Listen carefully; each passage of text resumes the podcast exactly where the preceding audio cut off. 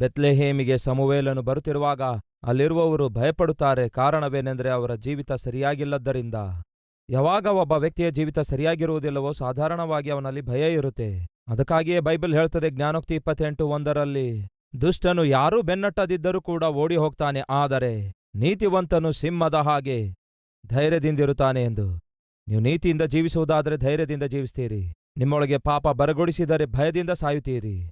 ನೀವು ಯಾವುದಾದರೂ ಒಂದಕ್ಕೆ ಭಯಪಡುತ್ತಿರುವುದಾದರೆ ಅದಕ್ಕೆ ಕಾರಣ ಗೊತ್ತಾ? ನಿಮ್ಮಲ್ಲಿ ಪಾಪ ಇರುವುದರಿಂದ, ನಿಮ್ಮಲ್ಲಿರುವ ಪಾಪ ಭಯ ಹುಟ್ಟಿಸುತ್ತದೆ, ಭೀತಿ ಹುಟ್ಟಿಸುತ್ತದೆ. ಆ ದಿನ ಇಸ್ರಾಯೇಲ್ಯರು ದೇವರಿಗೆ ವ್ಯತಿರೇಕವಾಗಿ ಜೀವಿಸಿದ್ದರಿಂದಲೇ ಸಮುವೇಲನು ಬರುತ್ತಿರುವಾಗ ಭಯಪಡುತ್ತಾರೆ. ಹಾಗೆ ಭಯಪಟ್ಟಾಗ ಸಮುವೇಲನು ಹೇಳಿದ್ದೇನೆಂದರೆ, ಬನ್ನಿರಿ.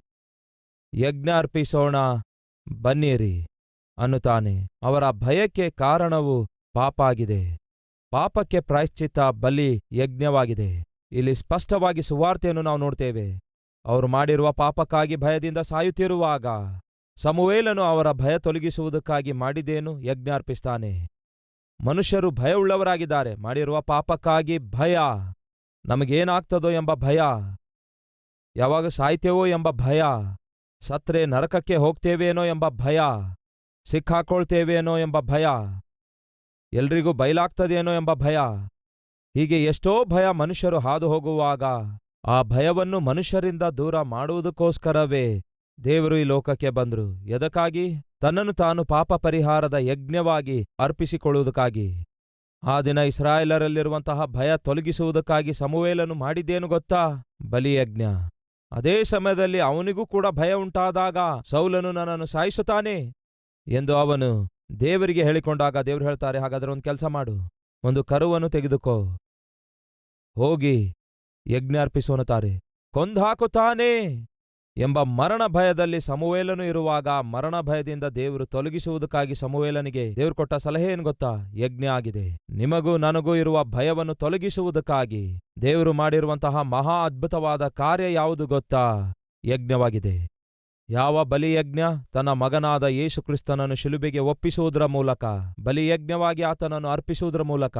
ನಮಗಿರುವ ಮರಣ ಭಯವನ್ನು, ನರಕ ಭಯವನ್ನು ದೇವರು ತೊಲಗಿಸಿ ಬಿಟ್ಟಿದ್ದಾರೆ ಈ ದಿನ ಈ ಮಾತು ಕೇಳ್ತಿರುವ ಸಹೋದರ, ಸಹೋದರಿಯರೇ, ನಿಮಗೋಸ್ಕರ, ನನಗೋಸ್ಕರ ಶಿಲುಬೆ ಮೇಲೆ ಮರಣ ಹೊಂದಿರುವ ಕ್ರಿಸ್ತನನ್ನು ಅಂಗೀಕರಿಸುವುದಾದರೆ, ನೀವು ಭಯಪಡುವ ಅಗತ್ಯವಿಲ್ಲ, ನರಕಕ್ಕೂ ಹೋಗುವ ಅಗತ್ಯವಿಲ್ಲ. ಕಾರಣ ಯೇಸು ಕ್ರಿಸ್ತನಲ್ಲಿ ನಂಬಿಕೆ ಇಟ್ಟಿರುವ ಯಾರೊಬ್ಬರನ್ನು ಕೂಡ ದೇವರು ನರಕಕ್ಕೆ ಕಳಿಸುವುದಿಲ್ಲವೆಂದು ವಾಗ್ದಾನ ಮಾಡಿದ್ದಾರೆ.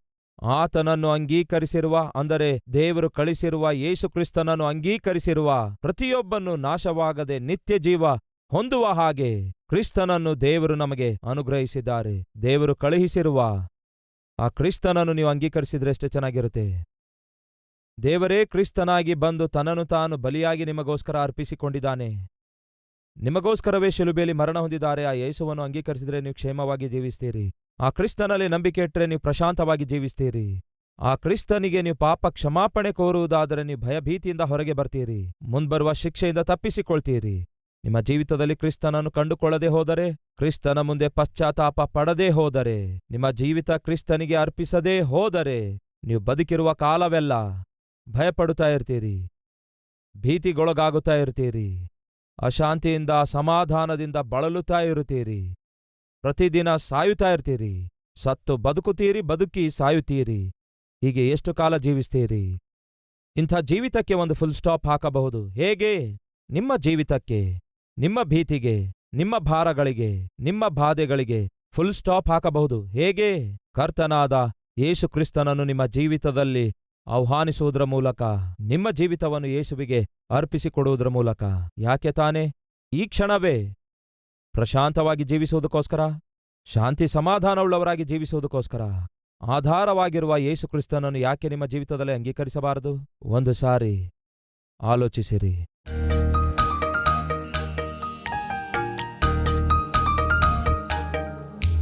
ಪರಿಶುದ್ಧನಾದ ತಂದೆಯೇ, ನಾವು ಮಾಡುತ್ತಿರುವ ಪ್ರಾರ್ಥನೆಯನ್ನು ಲಾಲಿಸಿರಿ. ಸಮುವೇಲನು ಒಂದು ಕೆಲಸ ಮಾಡಲು ಕಳಿಸಿದಾಗ ಆ ಕೆಲಸ ಮೊದಲ ಪ್ರಯತ್ನದಲ್ಲಿ ಸಫಲಗೊಳ್ಳಲಿಲ್ಲ. ಎರಡನೇ ಪ್ರಯತ್ನ, ಮೂರನೇ ಪ್ರಯತ್ನ, ನಾಲ್ಕನೇ ಪ್ರಯತ್ನ, ಐದು, ಆರು, ಏಳು ಸಾರಿ ಪ್ರಯತ್ನಿಸುತ್ತಾನೆ. ಎಸಯ್ಯ ನಾವು ಮಾಡುವ ಪ್ರಯತ್ನಗಳು ತಕ್ಷಣವೇ ಸಫಲಗೊಳ್ಳದಿರುವಾಗ ನಿರಾಶರಾಗದಂತೆ ಸಹಾಯ ಮಾಡಿರಿ. ನಿರುತ್ಸಾಹರಾಗದಂತೆ ಸಹಾಯ ಮಾಡಿರಿ. ನಿಮ್ಮಿಂದ ದೂರವಾಗದಂತೆ ಸಹಾಯ ಮಾಡಿರಿ. ನಮ್ಮ ಪ್ರಯತ್ನಗಳನ್ನು ನಾವು ಪರಿಪೂರ್ಣವಾಗಿ ಮಾಡುವಾಗ ನೀವು ಅದ್ಭುತವಾದ ಉತ್ತರ ಕೊಡ್ತೀರಿ. ಆ ಉತ್ತರ ಬರುವವರೆಗೂ ನಮ್ಮ ನಿರೀಕ್ಷೆಯನ್ನು, ನಮ್ಮ ನಂಬಿಕೆಯನ್ನು ಕಾಪಾಡಿಕೊಳ್ಳುತ್ತಾ. ದೇವರೇ, ಜಯ ಸಾಧಿಸುವ ಕೃಪೆ ನಮಗೆ ದಯಪಾಲಿಸಿರಿ. ಯಾರ್ಯಾರು ಯಾವ್ಯಾವ ಕಾರ್ಯಗಳಿಗಾಗಿ ಬಹುಕಾಲದಿಂದ ನಿರೀಕ್ಷೆಯಿಂದಿದ್ದಾರೋ, ತಾಳ್ಮೆಯಿಂದ ಪ್ರಯತ್ನಿಸುತ್ತಿದ್ದಾರೋ, ಏಸಯ್ಯಾ, ಅವರ ಪ್ರಯತ್ನಗಳನ್ನು, ನಮ್ಮೆಲ್ಲರ ಪ್ರಯತ್ನಗಳನ್ನು ಸಫಲಗೊಳಿಸಿ. ಶ್ರೇಷ್ಠವಾದ ಉತ್ತರ ದಯಪಾಲಿಸಿರಿ ಎಂದು ಯೇಸುವಿನ ನಾಮದಲ್ಲಿ ಬೇಡಿ ಹೊಂದಿದ್ದೇವೆ ತಂದೆಯೇ. ಆಮೇನ್.